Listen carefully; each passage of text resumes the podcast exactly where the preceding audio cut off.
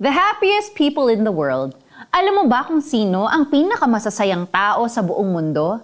They are the Finns. Finland ranked first for four consecutive years in the World Happiness Report in 2021.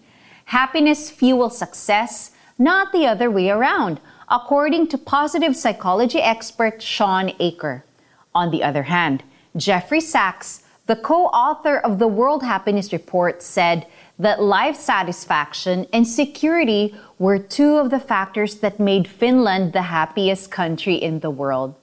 Life satisfaction, security, and success. Meron itong lahat si King Solomon. He still holds the record of being the wisest and wealthiest man. Marami siyang ginawa at nagkaroon siya ng lahat ng ma-offer ng mundo. Wealth, fame, power, position, and possessions. Ito ang goals ng karamihan, hindi ba? Solomon was successful based on the standards of the world. But was he truly happy?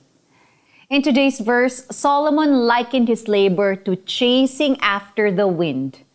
We can feel the wind as it passes by, but we cannot keep it.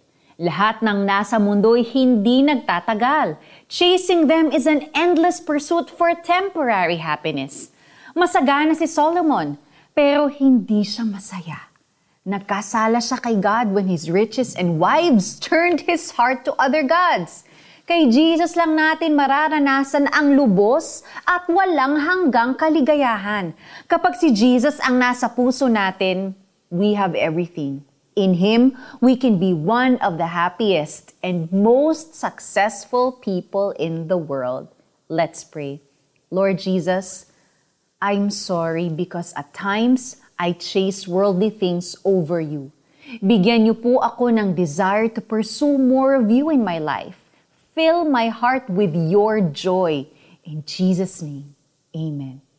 Here's our application for today. If you haven't accepted Jesus as your Lord and personal Savior, you can now pray and invite Him in your life. Wala akong ginustong hindi ko nakuha. Ginagawa ko ang lahat ng aking magustuhan. Nalulugod ako sa aking mga ginagawa at yon ang pinakagantimpala ng aking mga pinagpaguran. Pagkatapos, Inisip kong mabuti ang mga ginawa ko at ang pagod na aking pinuhunan. Nakita kong ang lahat ay pawang walang kabuluhan. Tulad lang ito ng paghahabol sa hangin. Ecclesiastes 2 verses 10 to 11. Ako po si Sonja Kalit. Stay blessed!